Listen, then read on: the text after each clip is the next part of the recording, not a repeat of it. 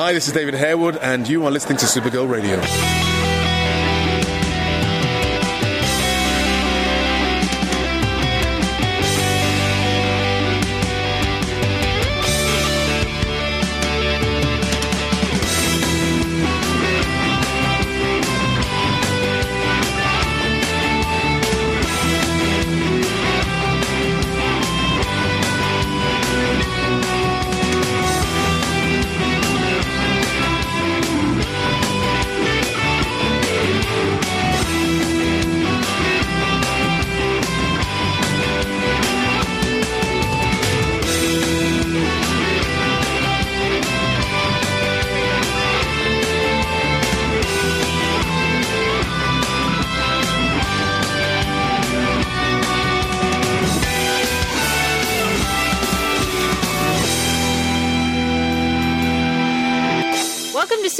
Radio, your source for all things related to the CW Supergirl TV series and the character of Kara Zor-El.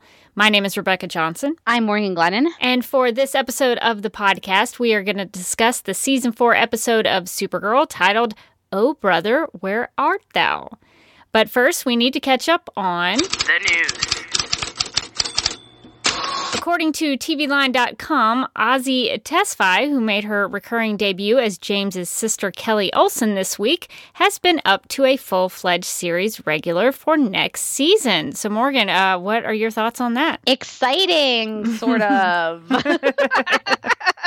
it's just it's I I will say I mean I'm glad for her and it seems like she uh, gets along really well with the cast. Like I've Mhm. seen um, some stuff posted on social media this week with her and uh, Nicole Maines and Katie McGrath, where they're like just hanging out and being awesome, which I'm into. But uh, as far as like in the show, we literally just met her, so this means nothing to me. like, yay? Question mark. Uh, liked her first episode. Guess we're getting more of her. yeah, we'll definitely get into our feelings about uh, Kelly Olsen, uh, the new Kelly on Supergirl. yeah, as I would say, it does. It does feel important that we have a new Kelly, though. Let's acknowledge that Kelly's back, sort of. we have a uh, a more long-standing Kelly who will be with us for a little little while longer, more than four episodes at least. more than four episodes. I, I was going to say uh, Kelly is dead. Long live Kelly. so um, yeah, so I don't know how to feel about this just yet, and we will definitely discuss our thoughts on Kelly Olsen and her debut. But uh, I guess they have some story for her, so that's that's pretty exciting. And it was brought to our attention that the Supergirl season three soundtrack has finally made its way to iTunes and Spotify. Yeah, so if that's how you consume your music, uh, definitely check it out. And I've I've already taken the the opportunity to update the Supergirl Radio Spotify playlist with those season three tracks. So you can uh, go to supergirlradio.com and you'll find the link to the Spotify playlist on the right side of the page. So uh, if you are wanting to revisit season three and all of the music that was uh, featured on the show in terms of the score, uh, that will be available. Very cool. Well, let's get to talking about the season four episode of Supergirl titled, Oh Brother, Where Art Thou? And here is the official description. Quote, secretly furloughed from prison due to failing health, Lex Luthor, guest star Jon Cryer, visits his sister Lena to seek her help finding a cure. Savvy as ever, Lena is suspicious of Lex's motives, but when she's faced with a life and death situation, she must decide how she truly feels about her brother. Meanwhile, Supergirl and J'onn face off against Manchester Black. James's sister Kelly, guest star Azie Tesfai, comes to town, unquote. So this was uh, a, an episode full of brother and sister dynamics, and uh, maybe also uh, you could also argue that there was a sister sister dynamic, so it was a sibling dynamic. Um, so lots of sibling things going on in this episode, and we got to meet a very famous sibling in this one. So it was the debut of Jon Cryer as Lex Luthor. So Morgan, what did you think about his performance? I feel like I need to apologize to Jon Cryer. I know that he was very upset about my skepticism. Mm. He was listening to Supergirl Radio. He's like, "Why can't they just accept me? Why don't? Why? Why are they questioning me? I was Duckie so many years ago. uh, I think that that Duckie Lex Luthor was really good. I thought that he did a great job. Now listen." Does it make any sense that he and Lena Luthor would be brother and sister with like a 20 year age difference? No, it doesn't. Put that aside. Put that aside. How old's Brenda Strong? Don't ask that. Don't question that. Are they the same age? Maybe. It doesn't matter. I really liked I really liked his performance. I thought he did a really good job and I came in skeptical. I thought that it was the what some of the weirdest casting I had ever heard. but I thought that he did a great job. He really won me over. He did a great job. He was like nefarious but not too over the top. Uh, I thought he played it really well. You knew that he had a scheme in the back of his mind like he wasn't trustworthy, but I totally bought that he um that he cares about Lena in his own weird way, which is, I think, the kind of Lex Luthor that I like that has like a little bit of humanity in there, even though he's mostly bad. But I think that that's because I come from Smallville where I was like, Lex, he's just misunderstood. uh, um, so yeah, I really, I was impressed. I really liked uh, Jon Cryer's Lex Luthor. Yeah, I did too. I thought he did a, a great job, and I on I just want to go on record that I was open to his uh, interpretation. So um, I, I like to go in with low expectations, but but mindful that he could he could win me over. Uh, so I, I'm I'm pretty open to these different ways of casting and different ways of telling these stories with these characters. So I was pleasantly surprised that he uh, lived up to uh, high expectations that I think a lot of people had had for him, at least from the sh- the show perspective. I know the showrunners and the writers are very excited about him, um, and so he he lived up to my expectations about what a Lex Luthor should be. And I have pretty high expectations for the character because I do love Lex Luthor so so much. And one of, uh, a couple of things. So I have a lot of feelings about this, Morgan.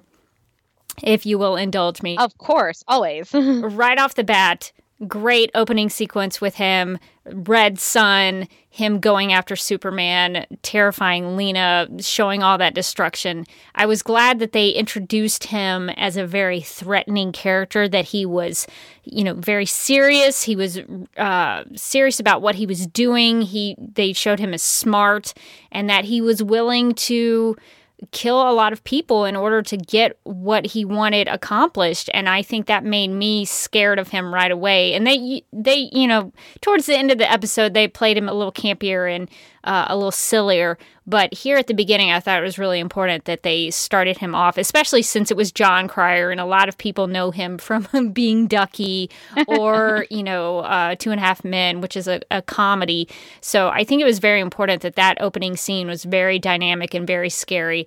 So I think they did a really good job with that. And one of the things that I think is really important for Lex Luthor is that he's very smart. And uh, right off the bat, they reeled me in because he quotes Epicurus. And why that's important to me uh, on a couple of different levels, because I do uh, fancy myself a, a, little bit of a uh, a wannabe philosopher. I do like to study philosophy and some of those arguments for big ideas. And Epicurus is very famous for uh, one in particular, which is the problem of evil. And there is another Lex Luthor who discusses that in another iteration of uh, this universe in Batman v Superman: Dawn of Justice. And of course, I've mentioned it's I'm on record on this podcast many times that that is one of my favorite films of all time. And uh, Jesse Eisenberg's Lex Luthor is probably my favorite. I would probably I would if I had to put uh, uh, a label on it, he would be my favorite Lex Luthor of all time. So the fact that they had uh, this Jon Cryer Lex Luthor also uh, quote Epicurus, just like Jesse Eisenberg's does in Batman v Superman via the problem of evil monologue that he has. That endeared me to him right away. Uh, the fact that he talked about Superman as a false god, I I felt like that was also taken from Batman v Superman a little bit because there is uh, a moment in the in the um, the the film where you see that the Superman statue has graffiti on it that says "False God." So I really liked that. Uh, not only did they show him as smart and intellectual as Lex Luthor should be, they did borrow from different variations of Lex Luthor. Like for me, one of my favorite comics is Lex Luthor Man of Steel. I think that comic does such a good job of giving Lex Luthor a motivation for why he hates Superman because in that comic Lex is like if if Superman exists that's the highest achievement anybody can can have. You know man man is done. We we can't beat that. And so i think that that you know in, uh, informs a lot of what i think about lex luthor as a character. So i saw a little bit of lex luthor man of steel comic in there. I saw some batman v superman in there. And of course towards the end you get to see a little bit more uh, gene hackman lex luthor with Miss Tessmacher and all of that. so I would I really liked that they were able to take from different iterations. I mean, even even uh, Smallville's Lex Luthor, uh, Michael Rosenbaum, they they featured a little bit. Um, there's some uh, art in the background of that first scene that's like uh, an Alexander the Great uh, statue or something, was like a wall. Uh, apparently, that was uh, Alexander the Great, and that was also something that was tied to Michael Rosenbaum's Lex Luthor. So they borrowed from a lot of these different variations on the character, and so I really liked that because it gave it, they rolled him all up into one to make a, a brand new version of the character. So I like that it wasn't just we're going to use the Donner ver- version. They they used a, a, bunch of different ones just to make it uh, feel like they were honoring all of these different Lex Luthors. And for me, that meant a lot that they would uh, take from a little bit from Jesse Eisenberg's character. So um, I really enjoyed uh, this Lex Luthor a lot. You're right. They sort of paid off a lot of different Lex Luthor's uh, interpretations of Lex Luthor, um, from the broader, campier stuff to sort of the more grounded stuff. And I and I thought I, I thought the same thing as when he was uh, going off on that tangent um, in the beginning of the episode that it did seem very um, very much like the Jesse Eisenberg so like some of the motives were very Jesse Eisenberg esque uh, like his uh, Lex Luthor also I just want to point out that I did some googling Ooh. and that Jon, Cryer is 53 years old and his mother brenda strong is 58 years old. So uh so stuff uh so that was a probably a rough time as a as a five year old mother. Um props to her. Well it's uh just use your imagination. You just gotta go with it. Thank you for uh get digging up that information. That is very important to know. I was like i'm i'm, I'm curious. And then it was too funny not to share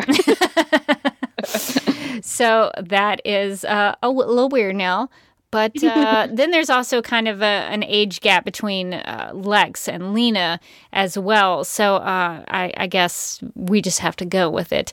Um, but as in speaking of Lex and Lena, what did you think about their their dynamic in this episode? The dynamic was interesting because I never felt like even when he was being nice to like nice to her. I didn't feel like he was being disingenuous. I think that he really does think that Lena is very smart and very driven. Uh, I just think that he is fine with using her to get to his like to get what he wants. So even though he he does actually care about her, it doesn't mean that he won't shoot her boyfriend in the back, you know, so that she works a little faster. Because God, why is she dragging her feet on this? Uh, and I think that he really was at the end of the episode when she tells him she's not going to give him the serum, like when he unveils his evil plan. I think he actually was disappointed uh, in her that she was that she was going to uh, say no to him, even though he had obviously already figured out his backup plan. Uh, I I thought that their dynamic was really fascinating because you can tell that Lena still cares about her brother and still wants to impress him, even though she thinks that he is, you know, uh, like an like an evil person who is like off the deep end, she still wants to impress him a little bit because he's really smart and she wants him to know that she's really smart. I I really like that dynamic. I could I could have several episodes of just like Luthor stuff and be just fine about it. Oh yeah. I I thought it was um emotionally rewarding for for Lena to hear that Lex was proud of her. You know, here is Lex, probably one of the smartest men in the universe, and he pushes her and he tells her like you wouldn't have become who you are if if I didn't tell you hey you you were not as smart right now. You need to figure this out which is a, a little it's a little rough uh, but he did it with the best of intentions to try to make her better. And I liked that he said that you wouldn't be better unless you had someone to defy. And so he was willing to be that person that she was going to defy in order to be better to be smarter to uh, achieve more things. So I thought that was a really interesting uh, push and pull between them. But the fact that he tells her that he's proud of her, it almost seemed like, you know, Lena really took that in. And uh, I, I thought that that was really fascinating that Lex was a, was a character who didn't want to show sentimentality sentimentality, but he did in several instances. And I was actually really touched by the story of Ignatius the dog, uh, which actually apparently from uh, Eric Carrasco, who's one of the writers on, uh, on the show, said that Ignatius was the name of Lex's iguana in the comics. So that's kind of a neat pull from uh, a, a, an Easter egg pull from the comics. That's cool. But I really uh, enjoyed that story that he told about how he met Lena's mother and how he he warmed up to her and wanted to actually have her as a mother instead of instead of good old Lillian. Uh, so I thought that was really touching that they shared that moment about Lena's mother because all we know about Lena's mother up until now is that Lena kind of let her mom die. Uh, so it was nice to know something more about her and how she interacted with the Luthor family. Uh, so I, I thought it was a, a, really good scene between the two of them. There, uh, Jon Cryer and Katie McGrath, they really they had a really good um, chemistry in terms of sibling dynamics and being able to make those scenes really shine and uh, help us understand what their relationship was like. They played off of each other so well. I was really impressed with uh, how they did seem. They seemed like they were siblings. They seemed like um, like they had known each other for a really long time, and that they were sort of put up, uh, like put out with each other, like the way that some siblings can be sometimes. I thought that the the I liked their dynamic a lot. All right, so we've we've talked about Lex. We've talked about Lex and Lena we have to get to probably the most important part of this episode, which is the big twist at the end, where we find out what Lex has planned all along about his big escape, but it also involves some, some characters, uh, one who had come back and one who maybe uh, took a turn uh, from what we have known of her. Dun dun dun. so, what did you think about the big twist with Otis and Miss Tessmacher? Oh my God, we called it. we called it. we did. I was, I was crying. I was laughing so hard. I was like, I cannot believe that conspiracy corner turned out to be correct. we have to start coming up with new, more ridiculous conspiracies to like. Uh, can we conspiracy corner into life director Bones and uh and Turtle Boy Jimmy Olsen? Yes. I mean, I, I think that the listen, we could still get Turtle Boy Jimmy Olsen. We don't know what that serum did. I was a little confused about the serum, just a side note, because they talked about how it was non lethal and they were talking about uh, lessening the superpowers. So I don't know if that dose that James got had superpowers or not, but it, it healed him. Uh, but I don't know what that was about. So I was just a little confused on that. Um, but yes, I when I was watching the episode for the first time, I was live tweeting and I had to stop for a second because I was laughing so hard when Eve showed up in the scene and she had that gun pointing at Lena. I was cracking up uh, because I did not even even in last week's Supergirl Radio, I g- gave Eve uh, consideration for being the one who shot James, but I was also a little hesitant because I didn't know if she would be able to pull that trigger. But she did. She shot a man in this episode. She definitely pulled that trigger. So she is capable of doing some things.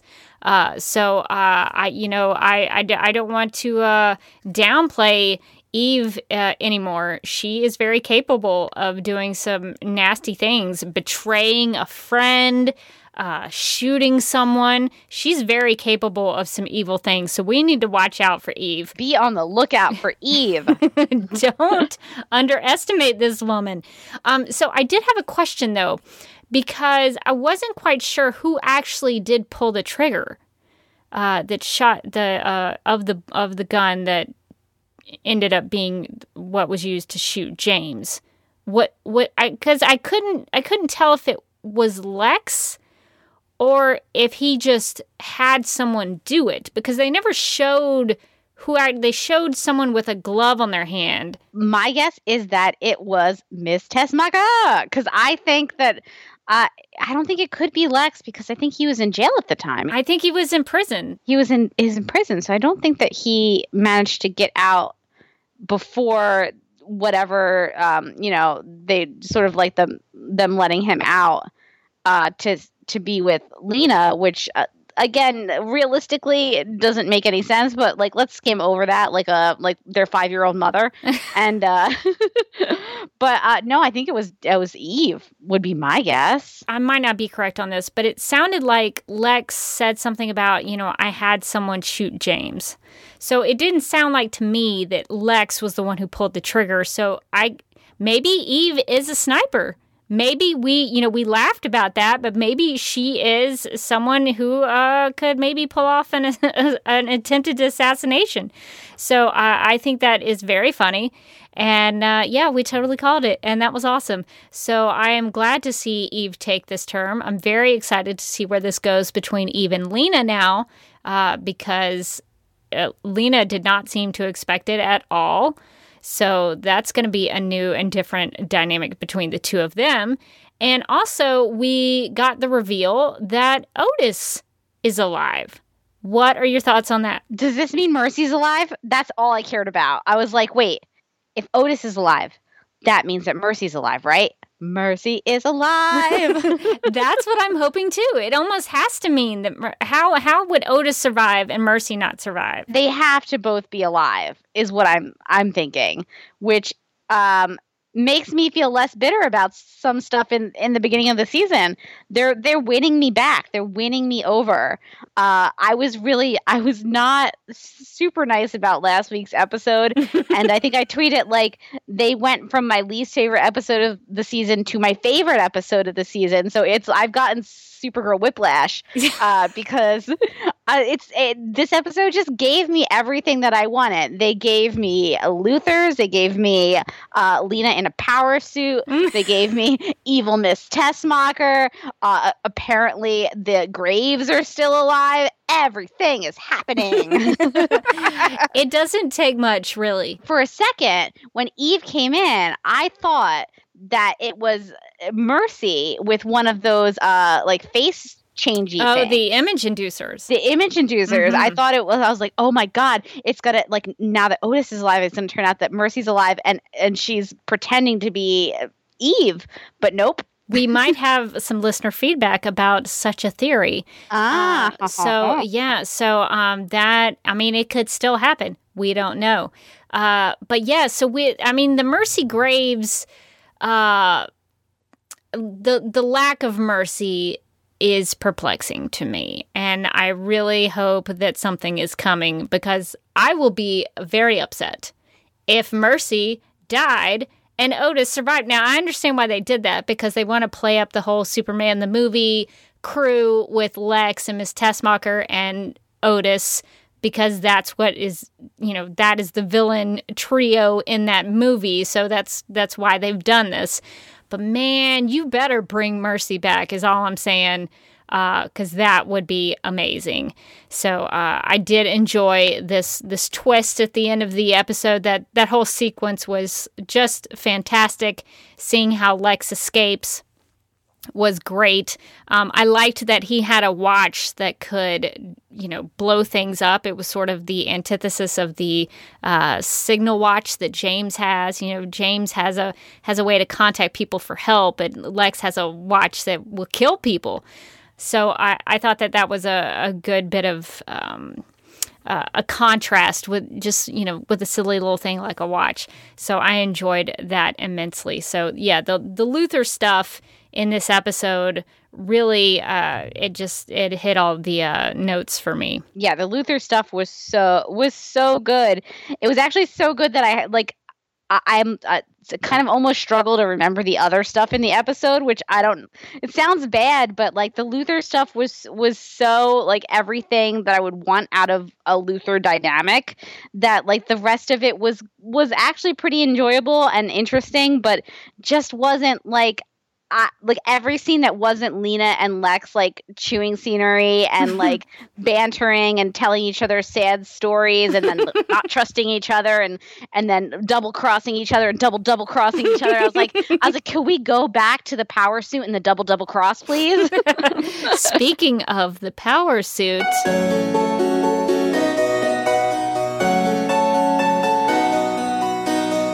And now, Lena Luthor, boardroom or ballroom?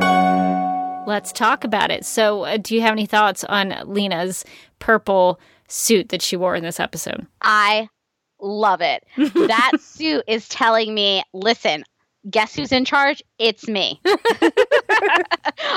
and what I like about the power suit, besides everything, is is that she's got like the so she's got the purple suit uh, purple says royalty and mm-hmm. Lena is my queen.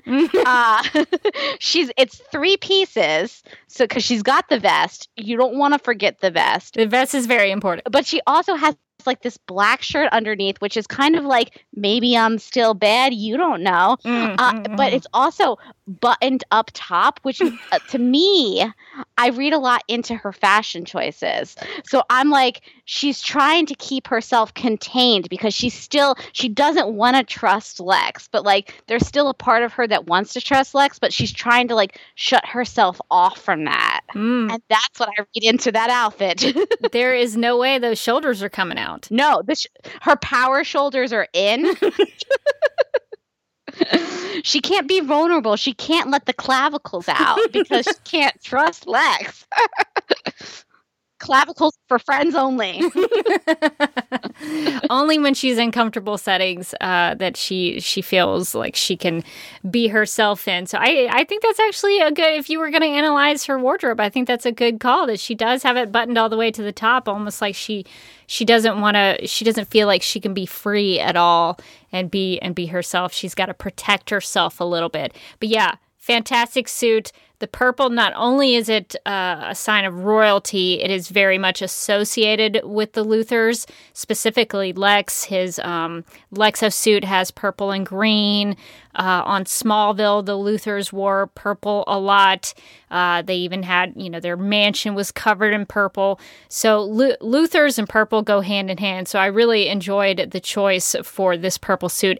And it seems like, from what I saw on Twitter, some videos were flying around that it seems like Katie picked this out herself. I saw a video where I think they were doing like a, a Instagram live or something um, her and Nicole and uh, our new girl Kelly. uh, and it, it sounds like Katie picked this suit out because she was scrolling tumblers of uh, Cate Blanchett, Cate Blanchett outfits, and saw all of Cate Blanchett's amazing power suits. And I want to say, Katie, girl, same. I get, I get it. I've been there. I've been scrolling Kate Blanchett outfits. I understand. It, it, was it was a very uh, Cate Blanchett in that Ocean's uh that that oh, new Ocean's, Ocean's movie. Eight? eight. I feel like I eight. think eight's the right number. Let's I, go with I eight. feel I wanted to say eight, but I was like, I know I feel like it's wrong, but it, it, it it was like this that same kind of vibe. And uh, uh, but I love that. I love the idea that that Katie was the one who was like, "Wait, I want to wear a power suit, and this is what I feel like Lena would be into." I like that Katie has taken charge of Lena's wardrobe. She's like, "Listen, it's been getting a little too ballroom. Let's go back. Let's go back to basics. Let's go back to the boardroom." so that is very exciting that she she is taking that upon herself uh, for her character.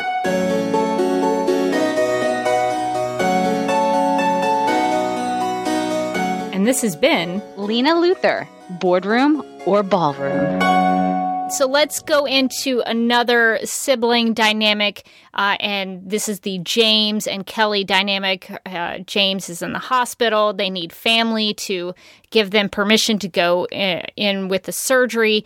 Uh, and at the last minute, James's sister, who we've never seen before, shows up to the hospital. So, what did you think about uh, meeting Kelly? Kelly was really interesting.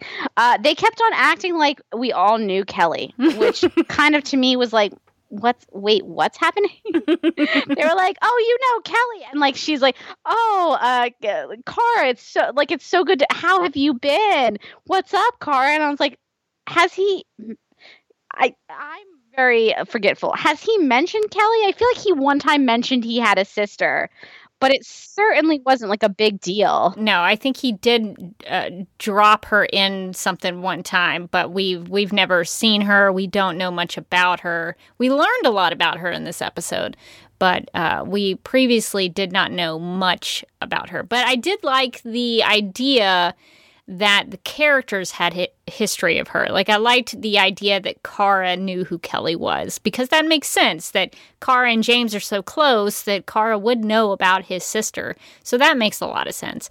Uh, and even on the vice versa, that Kelly would know a lot about James's friends and know about Kara having a sister named Alex. So, uh, and also specifically that she worked for the FBI. So I, I did like that that there was a sense of history there, even though the show has not earned it per se. uh, that they at least tried to tie that in uh, with her. And I was curious, Morgan, because I had issues with Kelly. She perfectly fine. I, you know, I I'm looking forward to knowing more about her and getting to spend more time with her as a character. But I've got to tell you, I've got to be honest. She seemed really cold and I it did not endear me to her at all that she was like, "Uh, oh, yeah, my my brother might be dying. No big no big whoop." Uh, and she she didn't have any emotion about it. She was like, "Listen, it happens." she she was like so confident that it. I feel like it came off as like having very little emotion about it whatsoever, which I would agree with you on. Like it just seemed like she she didn't really like she wasn't really freaked out about anything. She was like the most freaked out she was it was about making the decision about whether or not to have this surgery and even then like at one point when the like the hospital power is uh is going out she makes a comment like an offhand comment like well i i'm you know i made the safe choice and it's not even working out for me and it was just but the way that she said it was so like deadpan, like kind of like you're like, I spilled my coffee on my keyboard.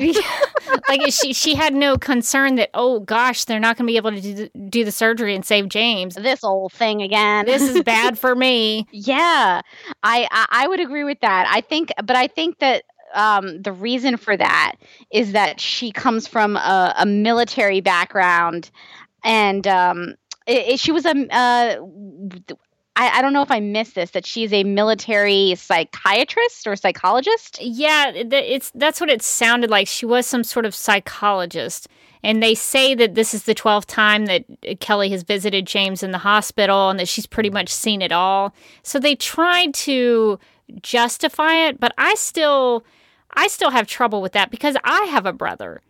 And I don't care how many times my brother's been in the hospital, he's had surgeries. He he still likes to show me, you know, and talk about his x-rays about that time that he rollerbladed and he messed up his wrist and he had to have like a metal plate put in his wrist. and he's like, "You want to see my x-rays?"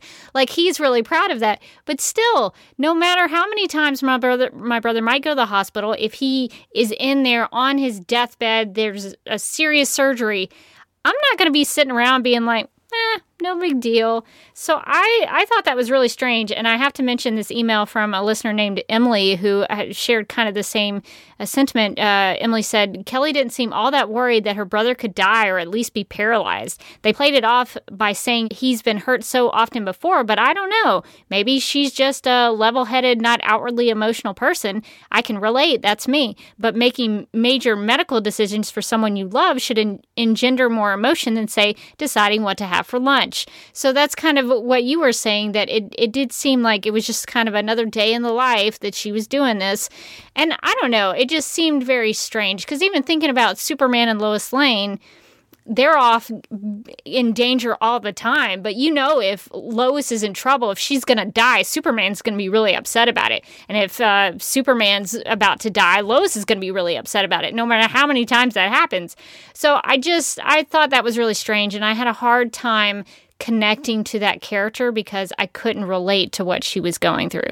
So um, I guess I'm, what I'm saying is, uh, it's nice to meet you, Kelly, but I'm going to need more from you. Maybe they went overboard on this idea that like she was um, sort of tough and uh, you know tough and competent and, and was going to do what she had to do in the moment to like make these decisions but i feel like they went too far with it where it seemed like she was almost unemotional about what was happening which uh, uh like they're i understand that like that what they were trying to get across about her that she's like like a no nonsense sort of like person.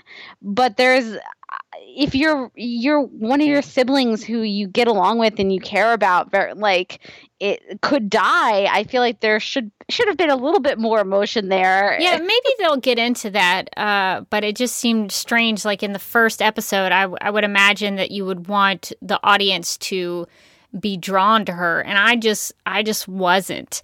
And maybe that's because in, in the the character's perspective like it sounded like james and kelly didn't spend a lot of time together. Uh, it sounded like he never really wanted her to meet his friends that kind of a thing. So it seems like maybe they're not very close. I don't know. That's that's what i came away with it uh, after after hearing some of the dialogue. So I, I don't know maybe that's part of it is that she's she's so distant from him that maybe it doesn't impact her in the same way that it would me if it you know if it was me going to the hospital to see my dying brother. I would I would have more emotion because my brother and I are very close but if Kelly and James don't have that kind of relationship, maybe it's not the same. So maybe I'm being a little hard on Kelly. I don't know. She did make a couple comments that made me really interested to learn more about the Olsen family. Like it sounds like they are not uh, touchy feely people. Yeah, uh, especially that line where she said that James was a chosen family kind of guy.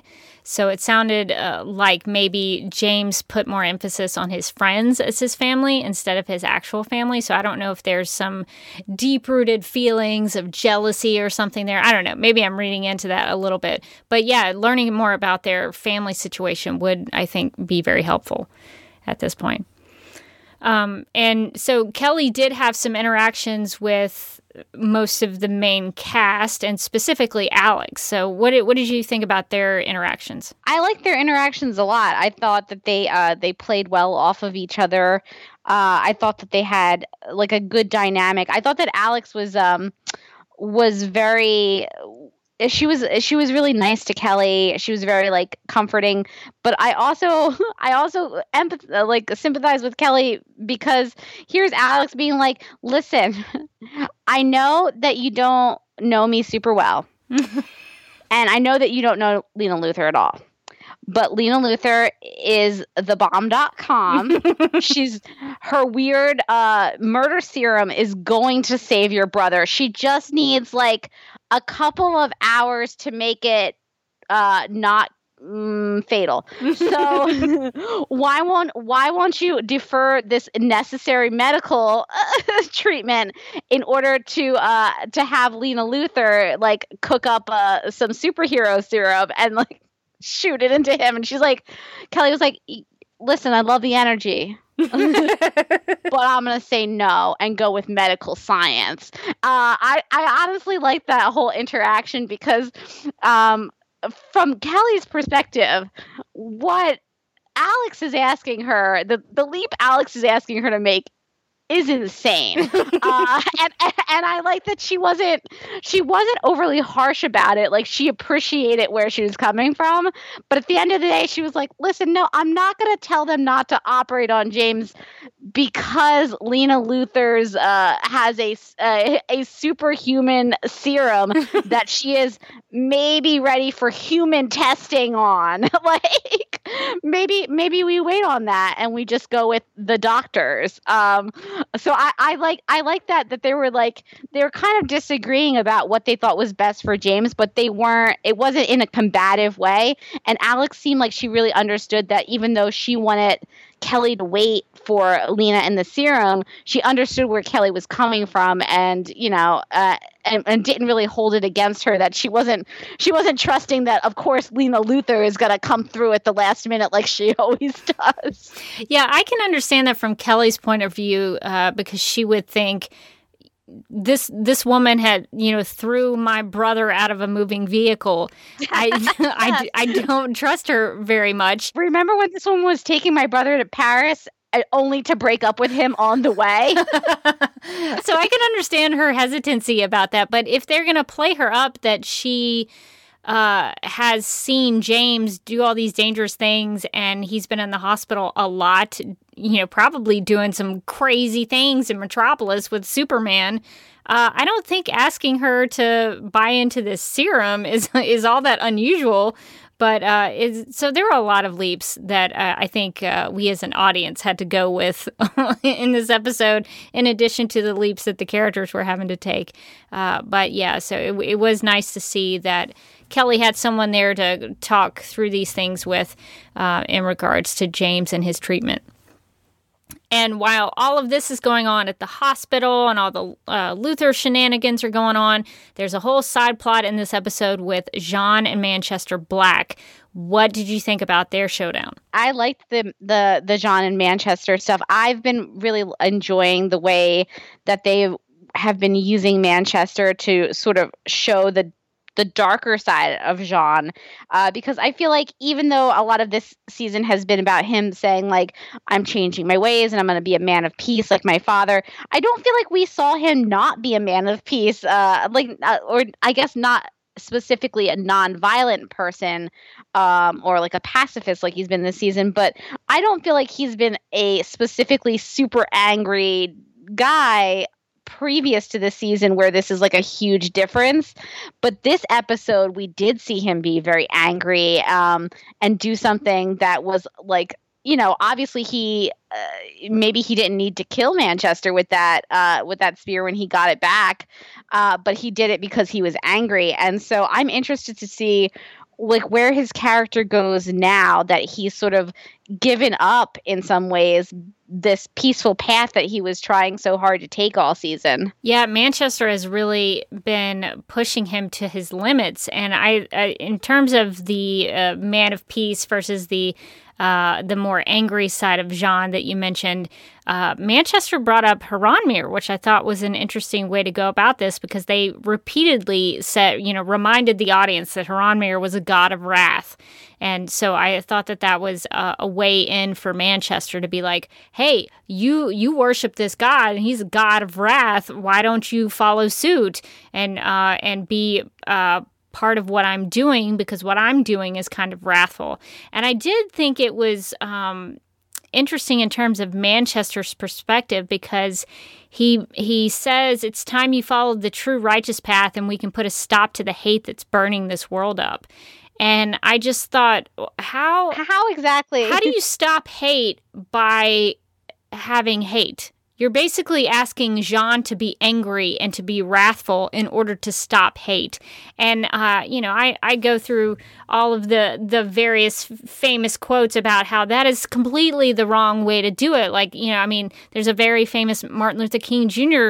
quote where he says, "Darkness cannot drive out darkness; only light can do that, and hate cannot drive out hate; only love can do that." And even you know, for me, from my from my worldview perspective, there's a, a verse in Romans 12, it's 12, 21, it says, "Do not be overcome by evil, but overcome evil with good." And so I, I you know, the way to combat hate and the bad in the world is to show more love and light. And the fact that Manchester wants J'onn to be angry in order to stop this, it's just Manchester has gone so far over the edge that he can't even see how. Uh, to be honest, what kind of a dumb plan this is, because it's just going to make everything worse. So I did think it was an interesting way into Manchester's perspective to show uh, them talking about H'ronmeer and the god of wrath and using the fire because, you know, uh, Green Martians, uh, or at least uh, J'onn, has a fear of fire because, you know, the, which goes back to Mars being burned up and that destroying his family. Um, so I liked that they showed him being encircled by fire because it's, you know, it's kind of a temptation from the devil, as it were. And it's also him having to fight his fear. So I thought all of that was actually, you know, visually symbolic.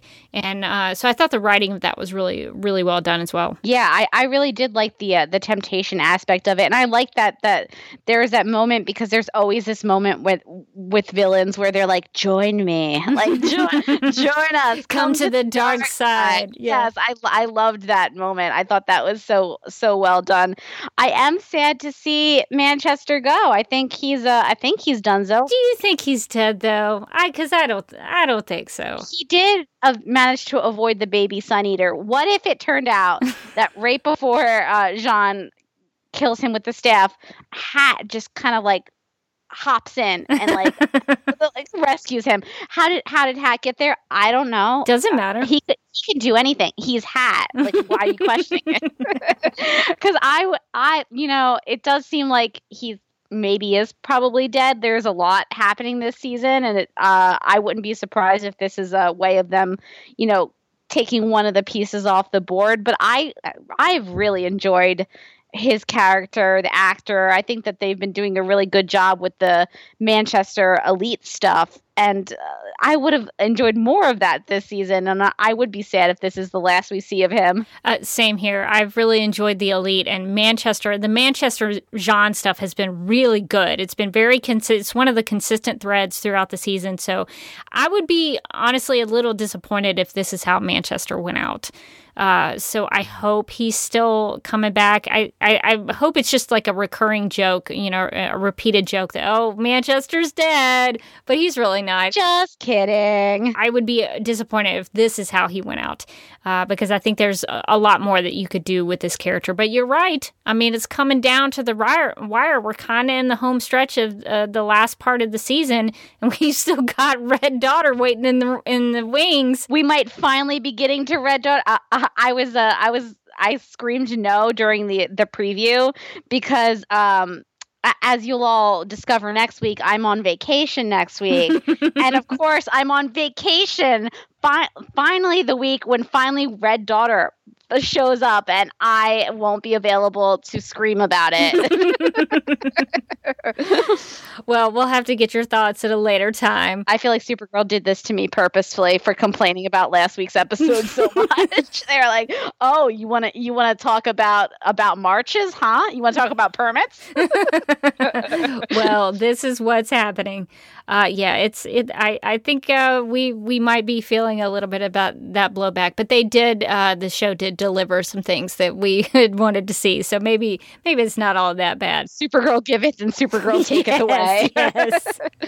um, okay, so one last thing before we get into listener feedback. Uh, so there was some uh, there were some sparks flying, if that's a good uh, segue into the Brainy and Nia scenes in this episode. They were both at the hospital, sort of blaming themselves for what happened to James. Nia's disappointed that her dreams, her, her nap time is not uh, paying off and she's not able to see these things when they happen, which is a little convenient, uh, if I'm going to be honest. Uh, and Brainy is beating himself up because he doesn't have his ring anymore and he can't, you know, his, his calculations and things are not uh, what they should be. He's kind of uh, off his game a little bit without his ring. So, what did you think about?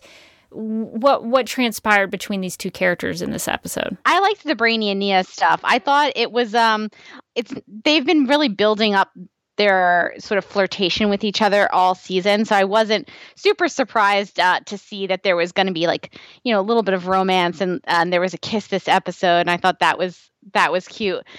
Um, I feel like maybe what's what was missing out of part of this episode was just that I feel like James has been really disconnected from everybody this season. And so everybody's like, "Oh my god, I should have known. Like I should my like they're come they're coming at me through the people I love." Really? And, and that's James? uh, I, I, felt like maybe some of that was me just being like, you know, James is not always my most favorite character because I feel like they just continue to not know what to do with him. So they just kind of shove him into various roles when the story is like calls for it. But I just feel like there wasn't enough of James like hanging out with Brainy or hanging out with, you know, with even with Kara um, or any of the other characters this season to to drive this home as a very emotional um, storyline. I think that you know to see Brainy be so upset about it, you have to like imagine their off-screen brunches. Yeah, they're they're bonding over brunch. Exactly, they're bonding over brunch. You just you can't see it. just trust us; they're such great friends. Um, and I feel like they they've played that with James a lot. Unfortunately, um, of all the characters, I feel like poor James gets it the most. Where it's like off-screen, you know, him and Car are just such good friends. You just you'd never see them hang out, uh, and they only ever seem to talk about like work or superhero stuff but believe me, they're just straight kicking it when you can't see it. uh, and so I felt like some of the stuff this this episode could have been so much more powerful if we had seen these characters have, besides you know Lena and you know. Uh, historically Kara have a more direct and like emotional connection with James. We have a lot of um the Brainy and Nia stuff I think to me felt especially like now we're stretching it because I've never seen Brainy and James have more than like a short conversation. They just happen to exist in the same scene. And we've seen Nia and and James talk a couple of times about work related things, but the idea that like she's uh, he would be someone she uh, like holds in high regard i would i would buy but like somebody that she truly cares about. I don't think that we've been shown that. Yeah, I think that's a fair point that James has been tied to Lena most of the season. So it did it did feel like he was a little bit disconnected. We have seen him mentor Nia uh, and and have scenes with Nia a couple of times, uh, but for Brainy and Nia to have this, you know, really intense uh, reaction to everything did seem like it was pushing it a little bit. It seemed like that the brainy stuff was written for Winn. Mm, yeah. If you put Winn into that into all of the brainy scenes, it's I think that would have been really emotional and compelling and would make me feel a lot. When you put Brainy in there, I just don't feel like there's enough there to justify like it's just like oh like a, a friend of a friend is hurt.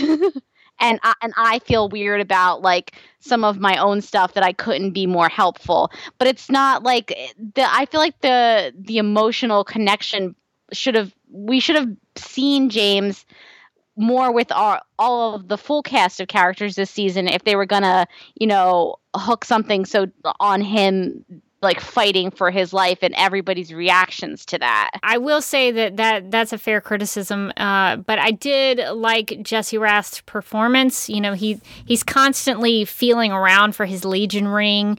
He's he's missing the the ring, and it's part of his confidence is gone. And he did shed a few tears, which maybe seems a little forced, but I like the reminder that Brainy can feel things. He's not just a, a you know a straight up robot. He does have feelings and emotions. So, so that that stuff I thought was was good for him as a character. Did it happen in this episode where he tells Lena little boxes? Was that this episode? He did. He reminded her when she she comes in and she's wanting to know where James is, and she's she's kind of uh, her emotions are getting away with her.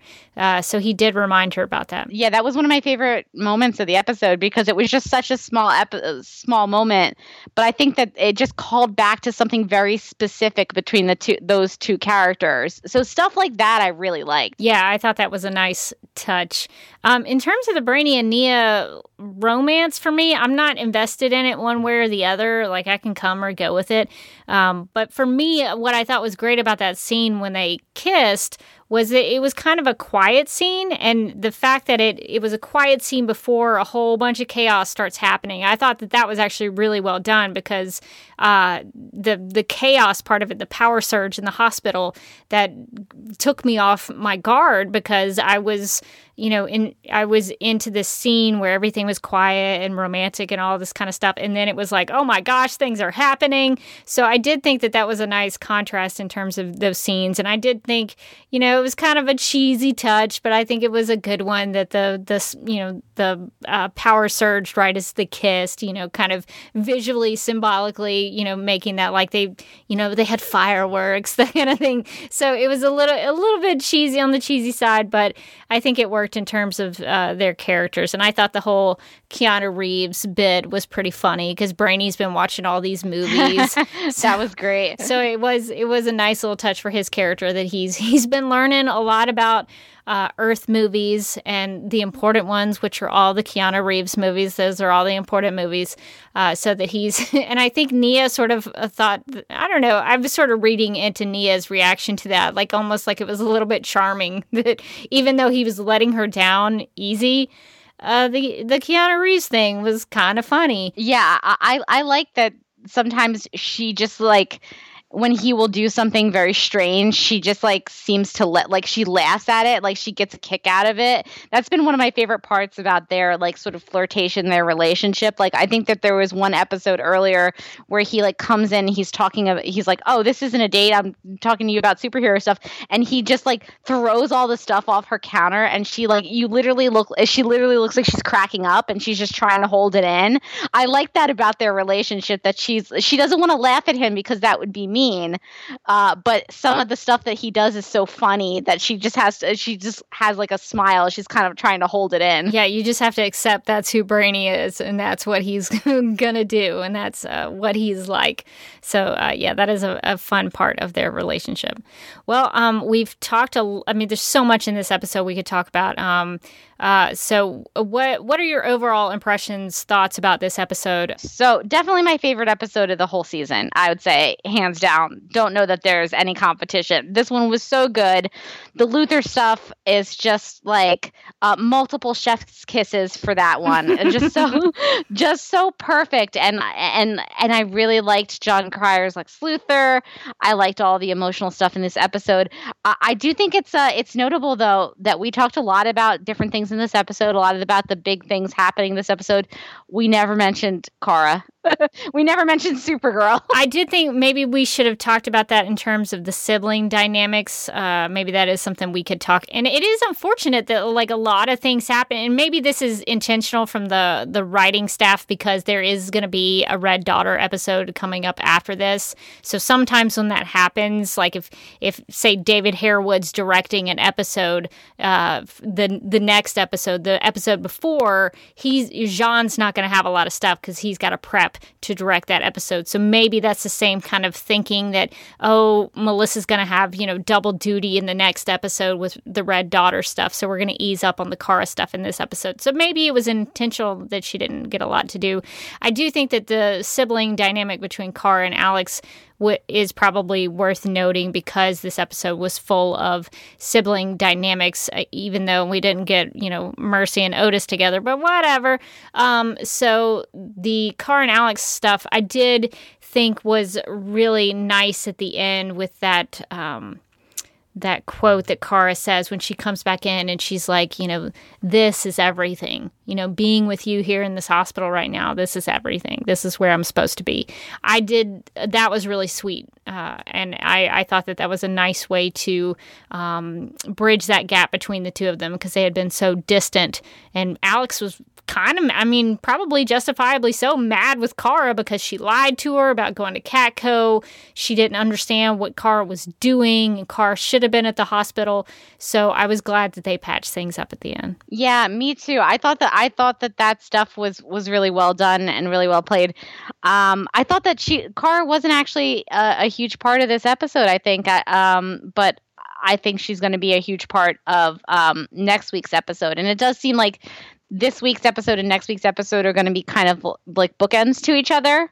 Um, so I think we're gonna see. Well, we're gonna see a double double Supergirl next week uh, with the Red Daughter stuff. Yeah, that's very exciting for me because Kara is my favorite character. So I would like to see more Kara. We did get to see some different sides of Kara in this episode. We got to see Kara and Alex's zombies, which uh, rem- uh, reminded me of Sterling Gates' Adventures of Supergirl uh, comic yeah. series because there were some zombie versions of them in that run in the comics so i thought that that was kind of cool. So we we got to see some variations. We got to see supergirl doing some cool stuff.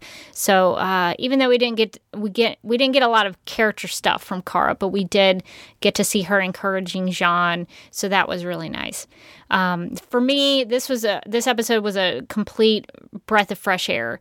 I just i after i finished watching it for the first time i just had this uh, immediate uh, thought that the political stuff in this season is really holding the show back. When they want to write a good story that focuses on the characters and um, has a good time being in the world of DC Comics, the show is really awesome. Like it could be great.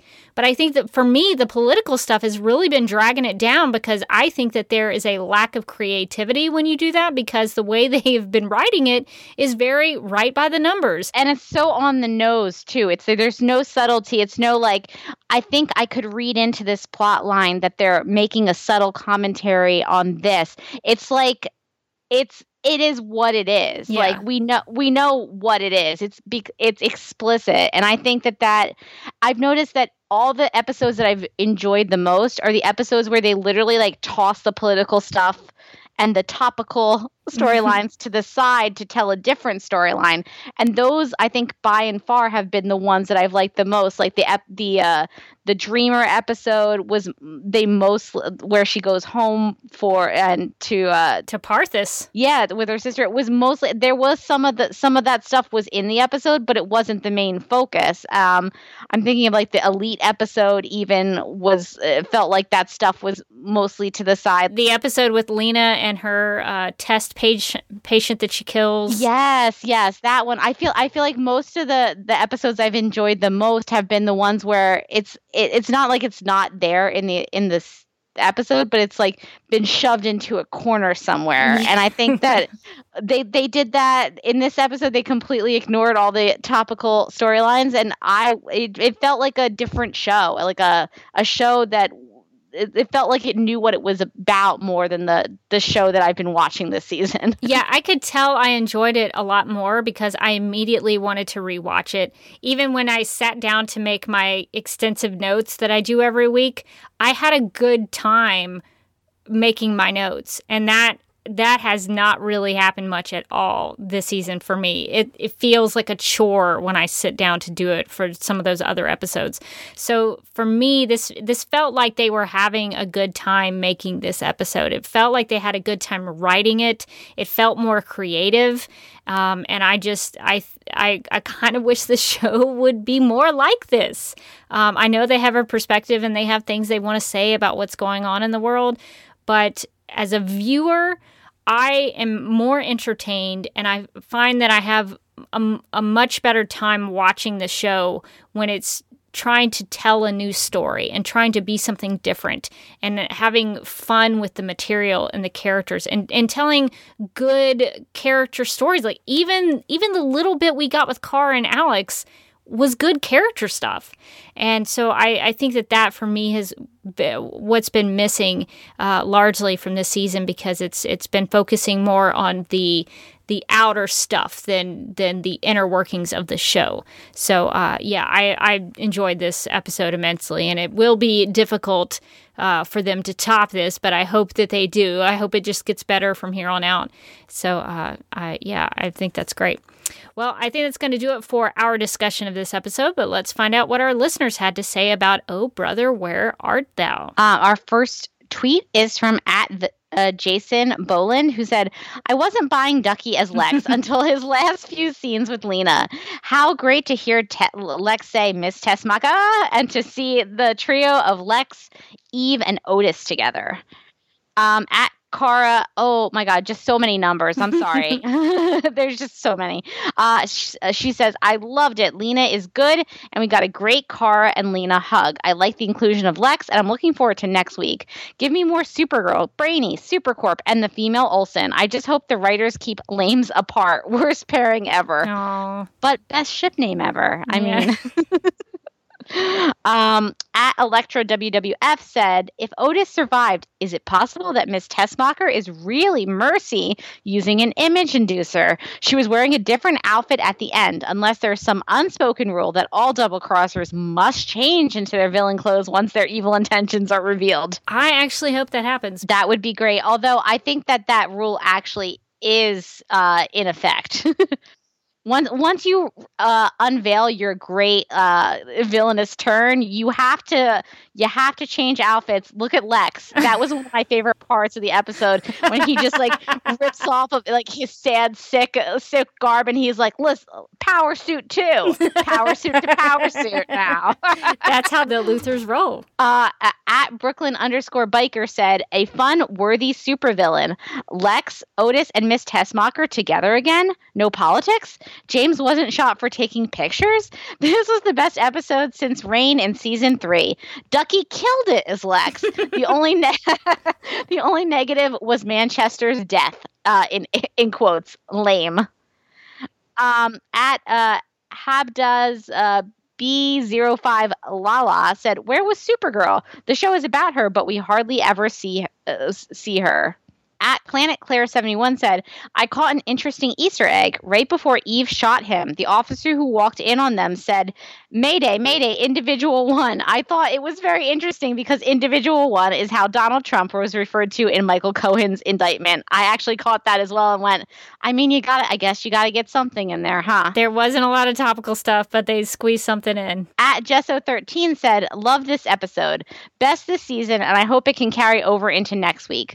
Kara had good lines, loved the Lena content, and Kelly seems cool. I'm glad Otis wasn't dead, but I half expected Eve to be Mercy. I'm sad for Lena Selena, though, how did Supergirl uh, know to f- go find Lex at the end? Ah, uh, that's a good question. I don't know. Maybe she just sensed it. She's just like a, a Luthor is being evil. I must away. and also, they were at the cloaked mansion. So how did she even know where it was? That was my question as well. She sort of pops up out of nowhere at the end. I was like, "Wait, what's happening?" I can't remember. Can she see it with her X-ray vision? She might be able to. I'm trying to remember back when like she, um they brought oh god did I forget her name? Ruby. Ruby. When they brought Ruby there and they were like, You'll be safe in this murder mansion. um, oh, at Mark HB uh, PWM said Jon Cryer was unexpectedly really, really good. Uh, Eve was unexpectedly really, really evil. Otis was unexpectedly really, really alive. Manchester was unexpectedly really, really dead. Lex was infu- Lex was infuriatingly given Ben Affleck's lines from Batman v Superman, and Mark is unexpectedly infuriated. I don't know. I, I love the BVS references. Uh, at Danshin underscore Panda said Miss Tessmacher. I'm glad we finally had Lex say it. Really enjoyed this episode. Jon Cryer as Lex surprised me he brought much needed fresh blood after a few meh episodes. uh, at at Patty Mello 20 said, They really want me to believe that Lena can be so easily fooled by Lex when this show told me many times that she's smarter than him. What? That's true. That's true. Uh, Lex's opening speech reminded me a lot of Batman Batman's and Lex's view on Superman in Batman v Superman: Dawn of Justice. Do you guys think that Mercy is alive too? I don't know if she is, but we hope. We are pulling for her. We are pulling for her. um, at SL Fricky said, "Great episode, but what's this? Superman will be killed by a red sun stuff. Living under a red sun is the natural state of Kryptonians. It just prevents them from having powers. Also, this would have depowered Kara at the time too, but human for a day." Didn't mention it. Okay, so I I uh, double checked myself because I and I was thinking that Red Suns depowered Kryptonians so that they could be able to be killed. Like Lex says at the beginning of this episode, he wants to know if the Kryptonian pretender can bleed, and that's why he's made the Red Sun in effect. Uh, so just just to check me on that uh, before I responded on this podcast, I consulted uh, the the most knowledgeable Superman fan I know, Michael Bailey, uh, to make sure I had this correct. Uh, so here is what Michael said. He said, Under a red sun, a Kryptonian loses all of their powers and they can be killed. The wrinkle is that the pre crisis uh, on Infinite Earth Superman is a little bit different. Uh, they established for some reason that he would lose his flashier powers, flight, vision, etc., but would still be stronger than a human because the denser gravity of Krypton would have led the people of the planet to have a denser molecular stru- uh, structure. Uh, so, having said that, you can still kill a Kryptonian it would just be harder. So that's how Michael explained that. So it definitely seems like under a red sun, Kryptonians could be killed. Um, and also, I don't know why the tweet references human for a day. I guess that's maybe in reference to the fact that Kara didn't have her powers and that she could bleed, that she could be hurt. Um, but that effect on her actually came because of the solar flare in the episode before, which was red faced. Uh, so it didn't necessarily come from a red sun son, but she did uh, experience not having powers in that episode for the, the first time. Uh, at V H451 said, Gotta admit, I was skeptical about Jon Cryer as Lex, but not anymore. Great performance and great writing. Other thoughts. One, oh, Manchester, we hardly knew ye. Sniff. and two, Brainy has some serious issues. Three, yes, red daughter. uh, at Rog Vortex 58 said, It's so typical of Lex. Clark has only been on Argo for a few months and he's already started to try to kill Kara. Supervillains should not cheat on their mortal enemies with other heroes, especially their own cousins. Yeah, so uh, um, Lex, uh, Lex is immediately like, Well, listen, I can't if I can't kill the one I want, hate the one you're with, I guess is the, is the point of that. Um, at Jennifer Swall said, excellent episode about Alex knowing James's sister. We know that Alex's story needs to move on, but the relationship she had with Maggie was incredible. Hard not to feel sadness. Today, our hopes are gone. Yeah, so the assumption is that Alex and Kelly will develop something of a romantic relationship. It it did seem like it was the seed was planted in this episode. Uh, at Danvers Couch, which is a great Twitter name, said um, Jon Cryer as Lex is just phenomenal. Otis was the security guard, so maybe his sister is actually Eve. Love Kelly Olsen. Is there a hidden room behind the Lillian Luthor painting? Her eyes looked weird. Uh, loved Alex and Kara zombies. Uh, and then there's Alex with a heart and Kelly with a heart. yeah, they they do mention in the episode, and I think they also mentioned it in. Uh, I think it was the 18th episode of season three, the one where they do go to the cloaked mansion, because uh, they the Lillian Luthor portrait is always in that mansion, and so I think they even talked about it there that it looks like her eyes are following people. So I I like to imagine that she can see them somehow I just I just imagine she's like in prison watching some sort of feed through that that painting. That would be the best. Um, at Bugle Planet said, "Looks like I'm the only one who didn't like Cryer as Lex. He isn't menacing enough. I am liking his story though. He must be working with Manchester, who is totally not dead." Well, we received an email from Alex who writes, quote, I usually don't like episodes where Supergirl is rele- relegated to a supporting character in her own show, but I have to admit this was one of my favorite episodes of the year. It included, or at least set the groundwork for truly great villains like Lex Luthor, the Elite, and Red Kara. Unfortunately, this episode was an example of why I find the season so frustrating. Storylines for these interesting, colorful villains were there all along, but instead, the showrunners decided to dedicate more than half of the season on a repetitive, beat you over the head political rant about the Children of Liberty. It's so disappointing the writers sacrificed great storylines in favor of their own personal political agendas. Uh, we have an email from Erica who writes Jon Cryer did an amazing job portraying Lex. Eve, I still can't believe she was working for Lex all this time, but I had a feeling that she was behind James getting shot. Also, I think the fact that Otis is still alive means that Mercy is impersonating the president. Ooh. Bom, bom, bom. I, uh, another conspiracy corner for us.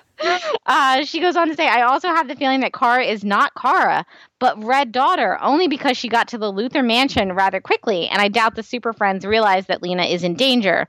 So, my question to you ladies is how do you think the rest of the season is going to play out? Do you have a speculation on how things are going to go from here on out? I mean, that's a big question. That is a big question. Um, I think we're going to find out that everyone is a lizard person. You're really hanging on to that lizard person theory. I will not give up the lizard person theory. well, if we do get Turtle Boy Jimmy Olsen, you could maybe connect it to another amphibian uh, with a with a lizard. I think that could happen.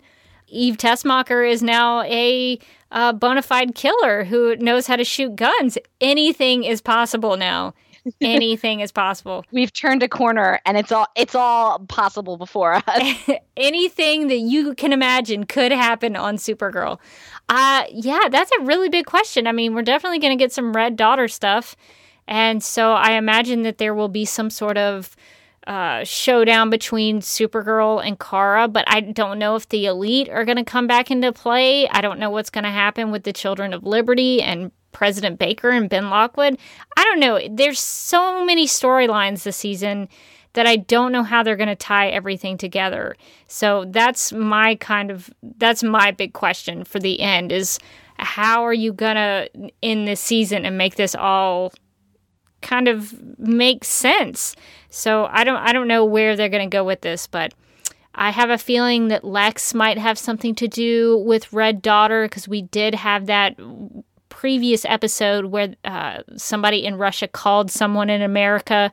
And now that we know that Lex has people in the DEO, uh, do you know, pulling some strings for him, he could maybe be talking to people over in Russia. So I guess my big speculation is that Lex has some sort of plan for Red Daughter which would be a, a nice tie in to the actual Red Sun uh, comic book because yeah. Lex Luthor and uh, Red Sun Superman have a really uh, contentious uh, relationship in that comic. So I would like to see Lex Luthor tied more into the Red Daughter stuff. Well, uh, Courtney wrote in to say, quote, I guess as a plot device, they needed Kara with J'onn, but that was just painful to watch when Alex was mad at her. To be honest, I was kind of bored during the this whole episode. It only got really interesting at the very end. It seems like a very convoluted plot that Eve has always been on Lex's payroll. What are the odds that she would just get hired as Kara's replacement at Catco and that Lena would end up buying Catco so Eve would be in the position to work for Lena and everything snowball from there? But Otis is still alive, so there's that. There's a surprise brother in this episode, and we have a new Kelly. Have to be careful with RIP Kelly usage now. and uh, Courtney goes on to say, "Oh, forgot a major thing. Manchester is dead. We, can, we we really can't be sure these days. After all, he wasn't killed by the baby sun eater, just like you said, Morgan." And uh, Courtney ends up saying, uh, "This season is just too all over the place. I don't know what I feel about it. So I understand those feelings. But yeah, that's a good uh, point about the convenience of Eve just happening to have that job at Catco. That is that is a good point. New Rachel sent us an email saying, "I completely understood the hype about Jon Cryer as Lex. He was perfect for this version of the character, and his interactions with Lena and Ultimate Plan were impressive.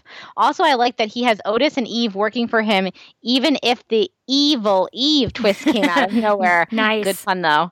Uh, although now I'm wondering if this also means Mercy is alive, and also how Otis survived." The Hellgrammite's attack. Um, Undead Kelly made Undead Kelly made a very good first impression. oh, well played. I really enjoyed her and her interactions with Alex, as well as the implication that she's met Kara before. I like the idea of James and Kara bonding while talking about their sisters. Although, do we know if Kelly is older or younger than him? Regardless, I'm happy to see her get off to such a strong start character-wise, and look forward to much more of her. It sort of gave off the vibe that she was older. I don't think we know but she seemed more world weary like she had she had traveled like she knew things i don't i don't know i just get this vibe from her that maybe james is the little brother but i don't know that's just how how how i'm taking it uh, well, Gina writes, quote, I would love your opinion on this. I feel like J'onn's story arc, as well as it's playing out, could have been one for Kara. Part of my excitement for Manchester and the Elite this season was what I knew about how they were with Superman. I wanted to see how they pushed Kara's buttons in the same way, how she would have handled it, and how she could be pushed towards an edge. So, in some ways, I'm disappointed it wasn't her story to tell, unquote. So, Morgan, how do you feel about that? Do you think that it would have worked better if Kara was in J'onn's position, position this season? I think that that would have been interesting, and it definitely would have shown more, like, given Kara more to do. I know you and I have talked about this a lot this season, but it does feel like Kara is a little bit in the wind. It doesn't feel like we have a very strong through line to Kara's storyline this season. Uh, and that would, I mean, I, it's given J'onn a really strong, um, consistent story all season that he's sort of like fighting the dark side and, and seeing what Manchester brings out of his personality. So that could have given Kara something similar.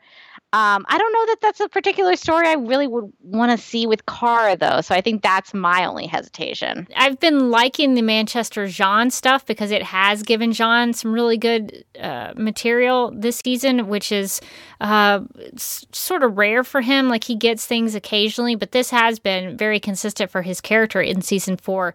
But I do agree. I think that this would have been great for Kara, especially because Manchester is on the side of hate and using your hate to fight hate. And I think Kara would be, I don't think at this point J'onn is the character who can combat that. I think if you're going to have any character on the show who can combat hate with love and with caring about other people, I think that is a Supergirl story. So uh, that would be how I would have approached it. That I would have used Supergirl to com- to combat Manchester's hate uh, and maybe they'll still still do that. Maybe that's still how they're going to end the season. I know at the very beginning of the season, I thought maybe that's how that would go down because Supergirl has this moment where she encourages people to talk to each other, and that that's how the you know they should handle it instead of fighting. So maybe that's how they could still go about it. But I understand. I completely understand that frustration of uh, Supergirl and Kara not getting anything to do because she hasn't. She has no arc. Yeah. Her only thing is she is sometimes a mentor to Nia, and that's kind of it. I mean, she was Moses last week in uh, the previous episode, so she did get some good stuff to do, but she really hasn't had an arc. So I, I hope that towards the end of the season with the Red Daughter stuff, she'll get more to do. Our next email comes from Joseph, who wrote in to say, I like this version of Lex, as it does take from the manic breaks that Jesse Eisenberg had occasionally with his version, which could be said for nearly every version of Lex in one way or another, uh, along with bringing bits and pieces from almost every version of yet Lex, and yet still bringing his own distinct flavor to the character. I'm loving the love for Jesse Eisenberg's Lex Luthor. You people are my people. So I, I, appreciate that a lot. Well, uh, Abby wrote in with some questions. So, number one, uh, Abby wants to know Does Kelly know that Kara is Supergirl? I don't think so. Although I have to say, it would be funny. because it does kind of feel like uh, there was a period of time, obviously not this season, when Kara was basically just telling her, like, "Hello, my name is Kara. Don't tell anyone, but I'm Supergirl." uh, so, Abby's second question is, "What do you think of the theory that Eve is Mercy using an image inducer?" Uh, so, we kind of talked about that a little bit. I I'm I'm okay with it one way or the other. I just want Mercy to be alive. Yeah, I feel like Mercy is definitely alive because uh because I need it to be true. but but I don't know. I go back and forth because my initial thought during that scene was, oh, and now this and now air quotes Eve is going to like do the same like ripping off the the human skin mask or whatever and being like, it's me, Mercy. But uh so I wouldn't be surprised if that turns out the to be the case. But having Eve be evil is also really fun. Yeah. So I, I, I mean, either one is good. uh, and Abby's third and final question is I thought Lena owned the Luthor Children Hospital. How much real estate business and businesses does she own? National City Real Estate. There's so much we need to know. Maddie wrote with some thoughts saying, I loved every bit of the Lena and Lex scenes, even though I knew I shouldn't. I was almost convinced Lex was okay, but nope, he's as evil as heck, and I still love it. I also love how the show keeps trying to excuse the occasional Irish accent by implying that Lena's birth mother was Irish. Well, we know that accents are passed down genetically, Maddie. So, I mean, come on. Well, it is it is a cultural thing. Like if you hang around a lot of people who do have a certain dialect, you you do kind of pick it up. So, I mean, maybe that could have happened. I completely missed that though, and that is amazing. I love that. um, the Eve thing was a, was a bit predictable, but I enjoyed it nonetheless. I am curious how they're going to explain it though, given Eve has been helping Lena from season two. I doubt they planned this from the beginning, but maybe I have too little faith in the writers. Uh, well, D- Danae writes in with a theory because everybody has theories about this uh, image inducer. I'm I'm starting to see a pattern. Uh, Danae uh, says, "I don't think that's Eve at all. I think it's Mercy Graves with an image inducer. I mean, if her brother Otis survived, surely she did too. I think Lex has told her not to reveal herself for a longer time to make Lena believe that her closest science companion has betrayed her. Although I am not sure if the image inducers can give someone a known face or if it always configures a new face. Then again, Lex could have hacked it to make Eve's face show. And also, if this is true, where is the real Eve?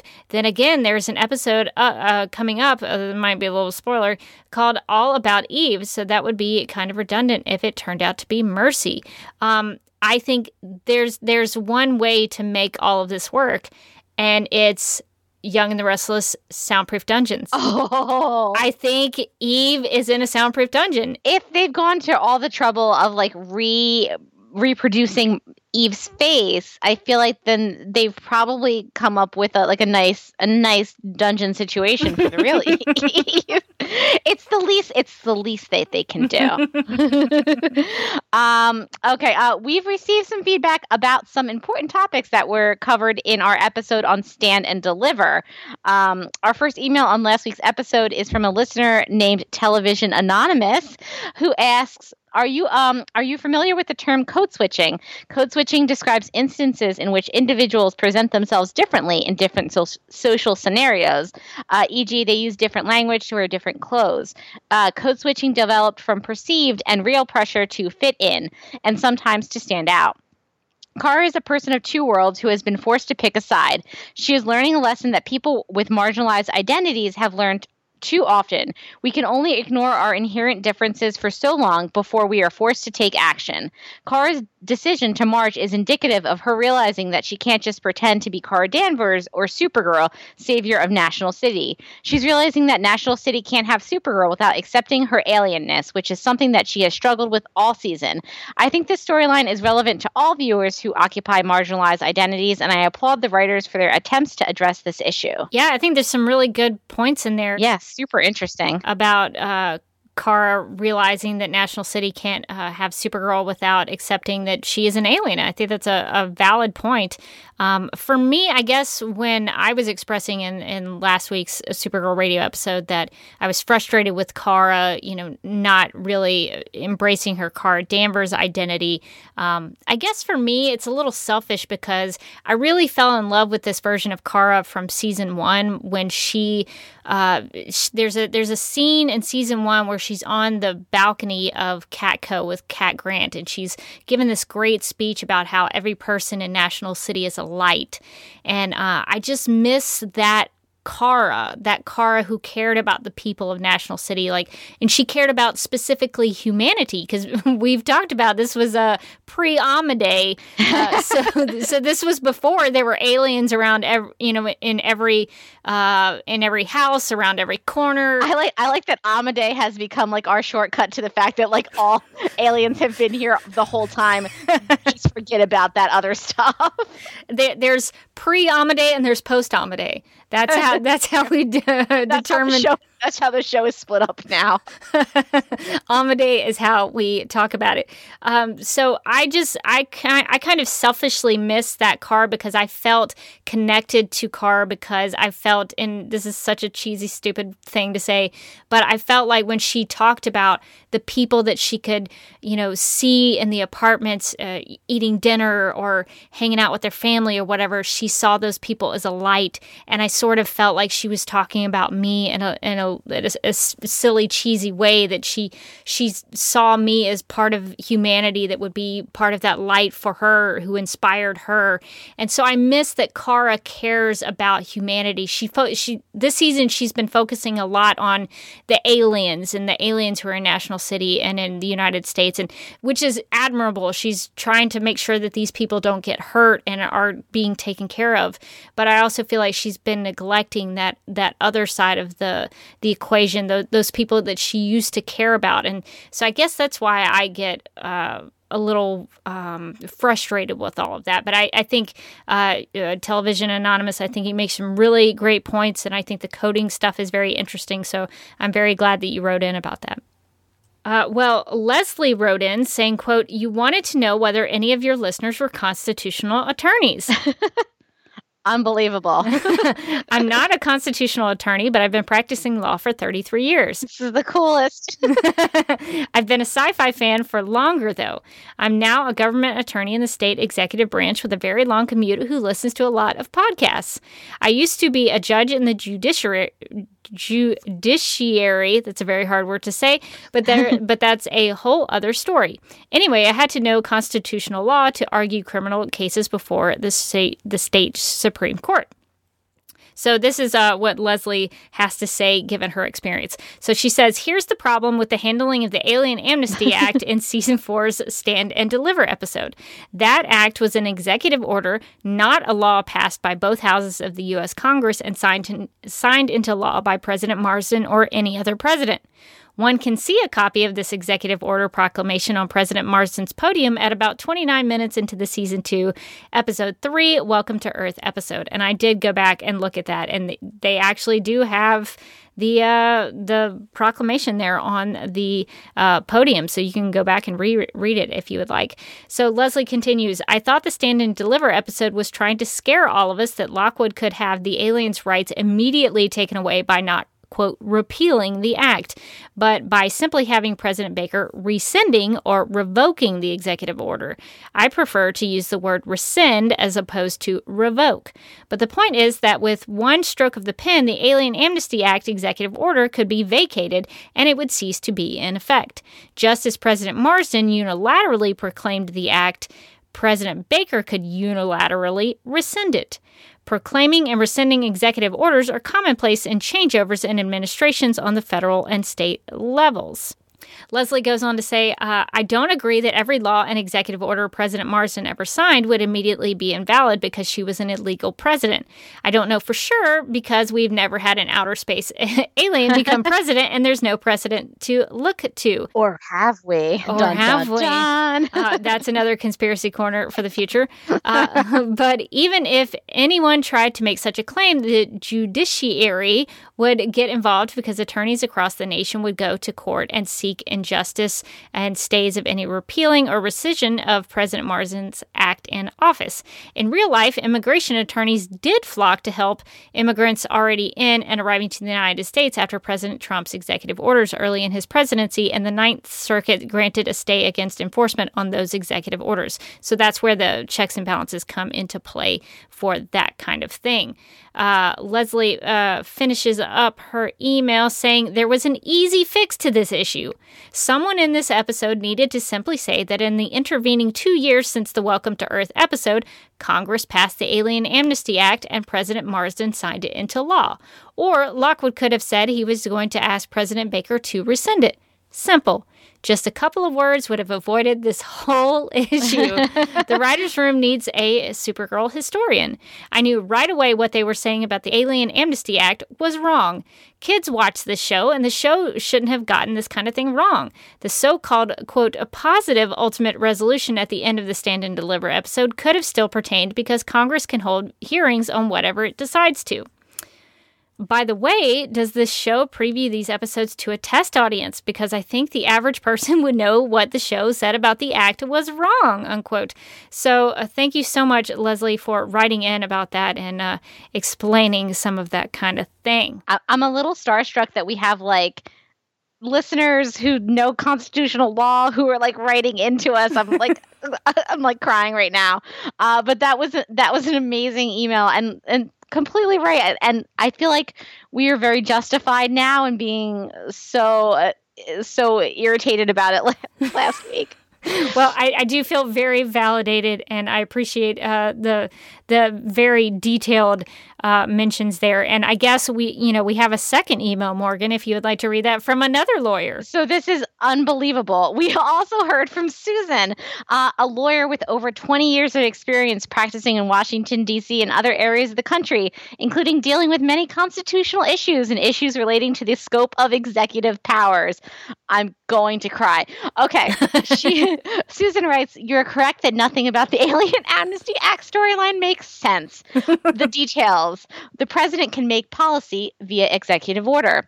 The policy set by an executive order can be reversed or changed or amended by a subsequent executive order signed by the president. So the current president could have undone the policy contained in an executive order signed by President Marsdin with the stroke of a pen. If the president doesn't want to play ball, an executive order also can be overridden by legislation. But Congress would have to pass the law with a veto proof majority, assuming the president would not sign the legislation. Um, note, however, that the president can only make policy via executive order on things the Constitution gives the president sole power over, ah. or things Congress has delegated to him via legislation. Those things do not include citizenship. If they did, for example, President Obama would have just granted it to the Dreamers via executive order. What can be done by executive order is limited. So the Alien Amnesty Act couldn't have been an executive order in the first place. Uh, in incredible, Susan. Incredible. Okay. on a very high, Susan continues on a very high level, the Constitution grants the power to the people. The legislative branch represents the people. The executive branch, the president, only has the power to do what has been delegated by the people, which is not everything, and specifically, which is not the power to decide who is and is not a citizen. Susan Mike Trump. Boom. Boom. Oh my God. I was just taken to school. so, Leslie and Susan, you guys, you ladies came in uh, clutch for us to make sure that what we were saying, what because what I'm getting out of these two emails is that we were right. First off, we were right. Second off, we are now an educational podcast. so everyone has learned about the branches of government and the powers that each branch has. But yes, that's that's amazing and I appreciate you all taking the time to write those things out in in a way that we could understand it because I know some of these things can be very complicated. So thank you so much for doing that. Well, and we have a voicemail from Mauricio. Two quick questions. One, were you the guys that predicted that Miss, Schumacher was evil, or was that another podcast? I listened to like five podcasts, and I'm super tired right now. And two, um, like last week's question, I know I didn't get through, and just like this week, how do you like the green effects? Because last week with Manchester Black and Hattie, they went into the Fortress of Solitude, and that panned out Shaw the Fortress was really bad in terms of green screen. I was like, ah, and then this is two, there was a green screen shot. Just want to know which one out of the Super Girl seasons had the worst green effect in your opinion. Thanks and take care. And Mauricio has two questions for us, Morgan. Uh, the first one is uh, he he's he's trying to figure out because he, he listens to a lot of podcasts and couldn't remember if we were the ones who predict, predicted that Miss Tessmacher was evil. And uh, I think the short answer is sort of. the short answer is absolutely yes. We knew it all along. Rebecca, let, us just take a let's just let's just have this. I mean, we were right about that executive order business. We were. Maybe we're right about everything, Rebecca. I think so. I mean, that's just maybe my personal opinion, but I think so. Uh, so it was one of our speculations, and we did talk about whether or not Miss Tessmacher could be a sniper. so uh, I think that lends itself to the fact that we did predict it, and we were correct. And I think that's why we both uh, found that part of the episode so hilarious. Um, and Mauricio's second question is uh, wondering what our thoughts are on the special effects and, and green screen this season has it has it been good? Has it detracted in any way from uh, what you're watching? I think I would only register it if it was very, very, very bad. The only ones I can think of that have been really noticeable for me are the times when Supergirl's hovering in the air. That stuff, it yeah. it always looks really, really fake. And I know there's only so much you can do to to make a woman fly. I know it's it's hard, but sometimes when she's just kind of hanging in the air, I, I can I can tell what you can doing. you can kind of see the wires like in your mind. yeah. Like, oh, okay. so that's the only time that it's really distracting for me. This is at Kara underscore Quirrell, and it's time for the Legion Minute. Tonight's Legion Minute is brought to you by Chocos. Chocos, the chocolate sandwich cookie with the creamy filling.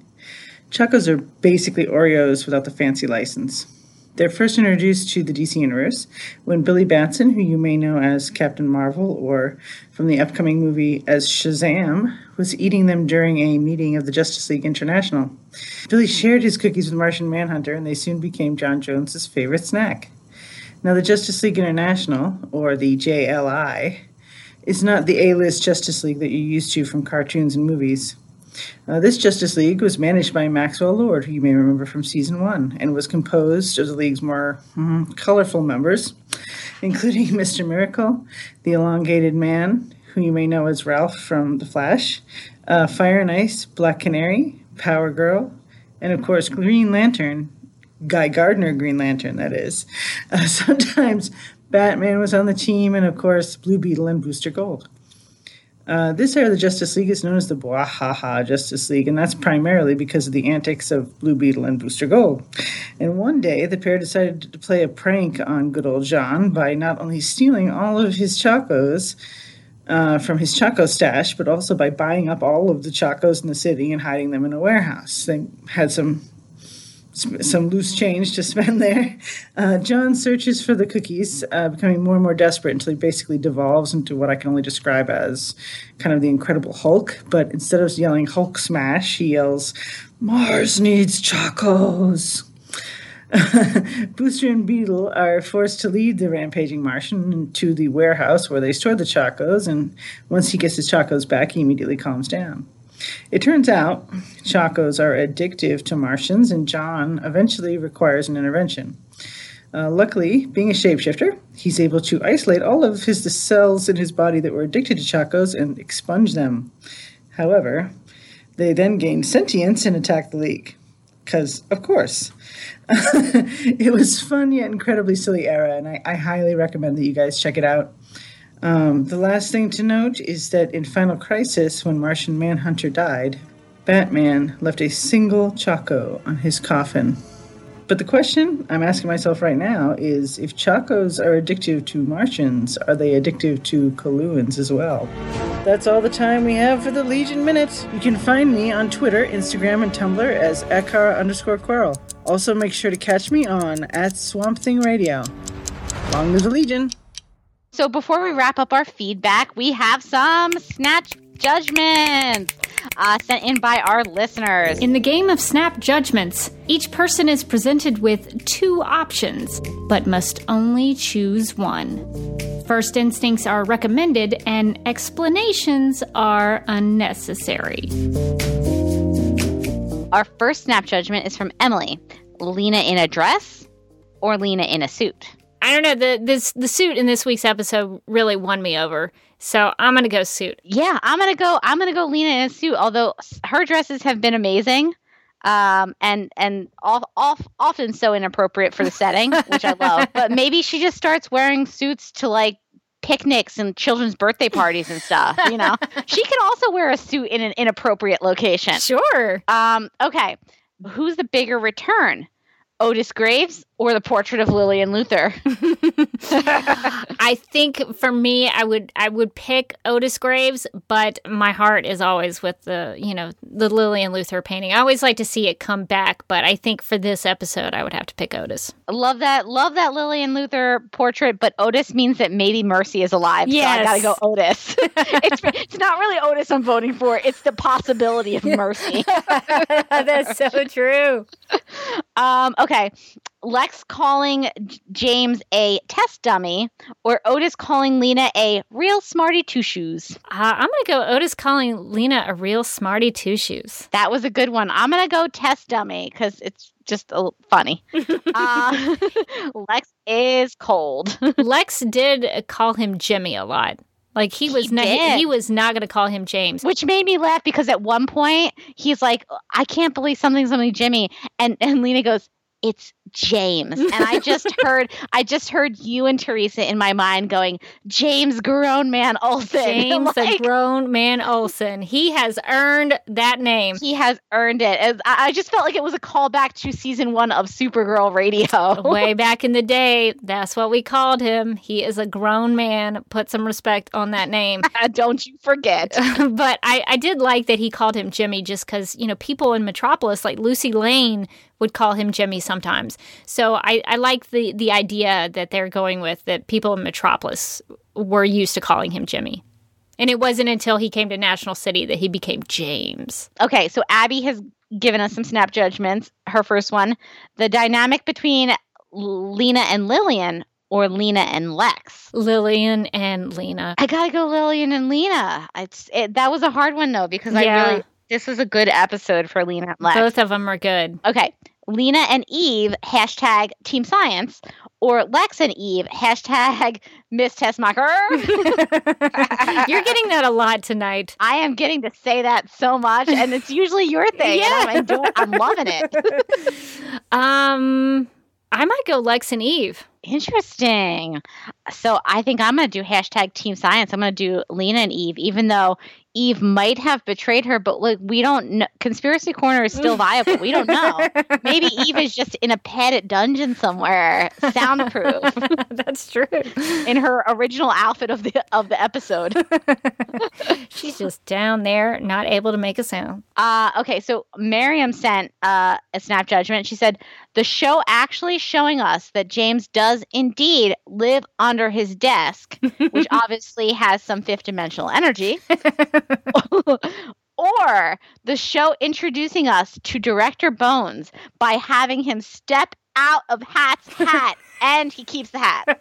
Oh my God, Miriam, Miriam, uh, I can't.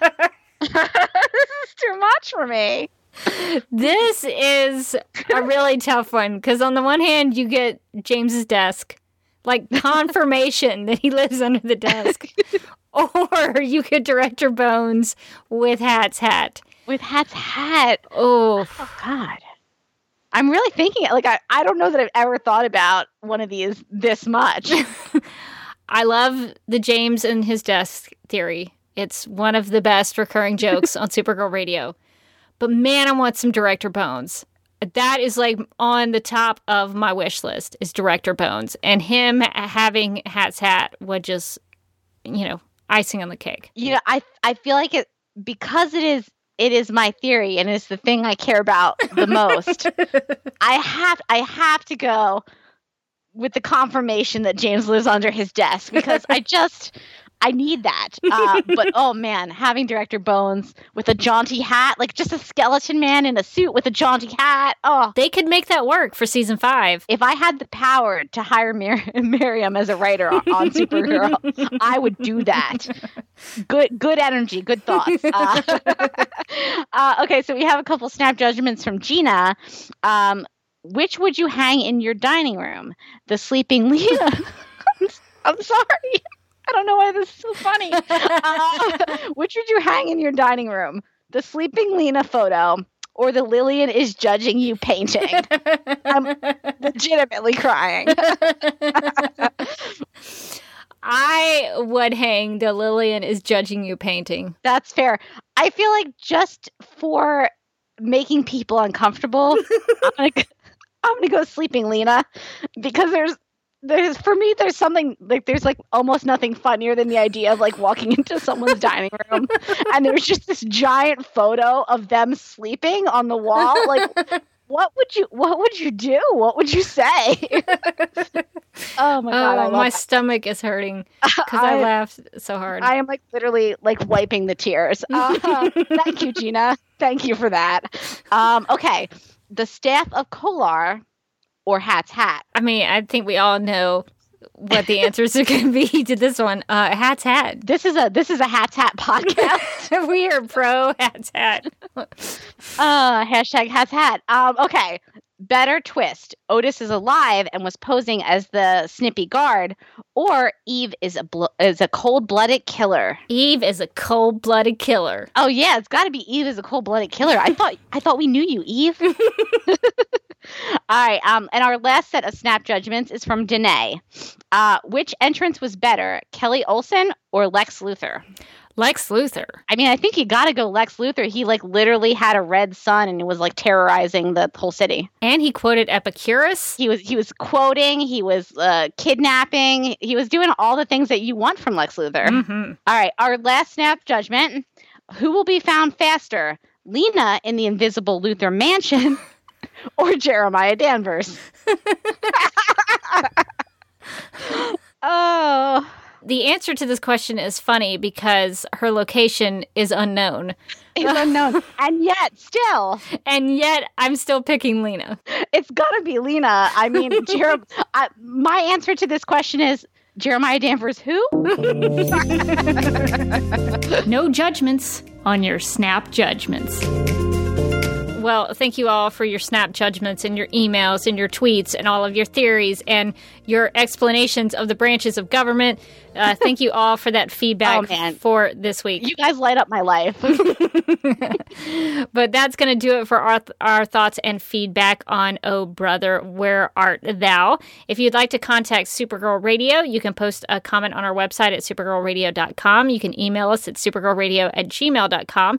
You can also leave us a voicemail. You can uh, call us at 678 718 7252, like Mauricio did, and leave us a voicemail and give feedback that way. But make sure to do all of that before Tuesdays at 6:30 p.m. Eastern. We're on Facebook, Twitter, and Instagram, all at Supergirl Radio. Uh, you can listen to us on Google Play, iHeartRadio, Spotify. Uh, Radio Public and Podchaser.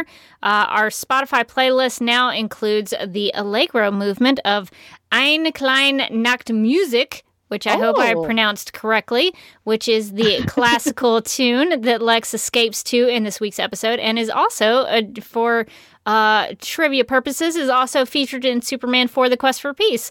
So it has a tie back to Jon Cryer in uh, that movie where he also plays Lex Luthor's nephew, Lenny. Uh, uh, so you can go check that out on our Spotify playlist. Uh, we are also listed on DC's fan page, which you can find at dccomics.com slash dc-fans. We are available on Apple Podcasts and Stitcher Radio, so if you have some time, uh, go over there and give us a rating and write us a review. That would be awesome. Uh, you can also find links to all these things that I've mentioned on the right side of the page over at supergirlradio.com. And now we're going to throw it over to Mark for the DC TV plugs. Supergirl Radio is part of the DC TV Podcast Network. So if you like Arrow, The Flash, Legends of Tomorrow, iZombie, Brains, Black Lightning, Krypton, Titans, Batwoman, or classic DC TV shows, or the upcoming Swamp Thing and Stargirl shows, you can subscribe to the Mega Feed on Apple Podcasts, Google Play, and Stitcher. Follow at DCTV Podcasts on Twitter and like DCTV Podcasts on Facebook. Well, you can find me on Twitter for the time being at Derby Kid, and I'm also on Instagram at The Derby Kid. I voice a character named Leanne on a sketch comedy podcast called The Fakest. I just got episode 203. Very excited. It's always awesome when I get a new script. I'm like devouring it because it's so funny. Um, I am also a contributor to Justice League Universe podcast. So if you are interested in the DCEU films, uh, you can go check us out over there. You can find me on the internet um, on Twitter and Instagram at Mojotastic. That's M O J O T A S T I C. You can also find me as a co host on the Legends of Tomorrow podcast, which is coming back Yay! on! April 1st. Yay.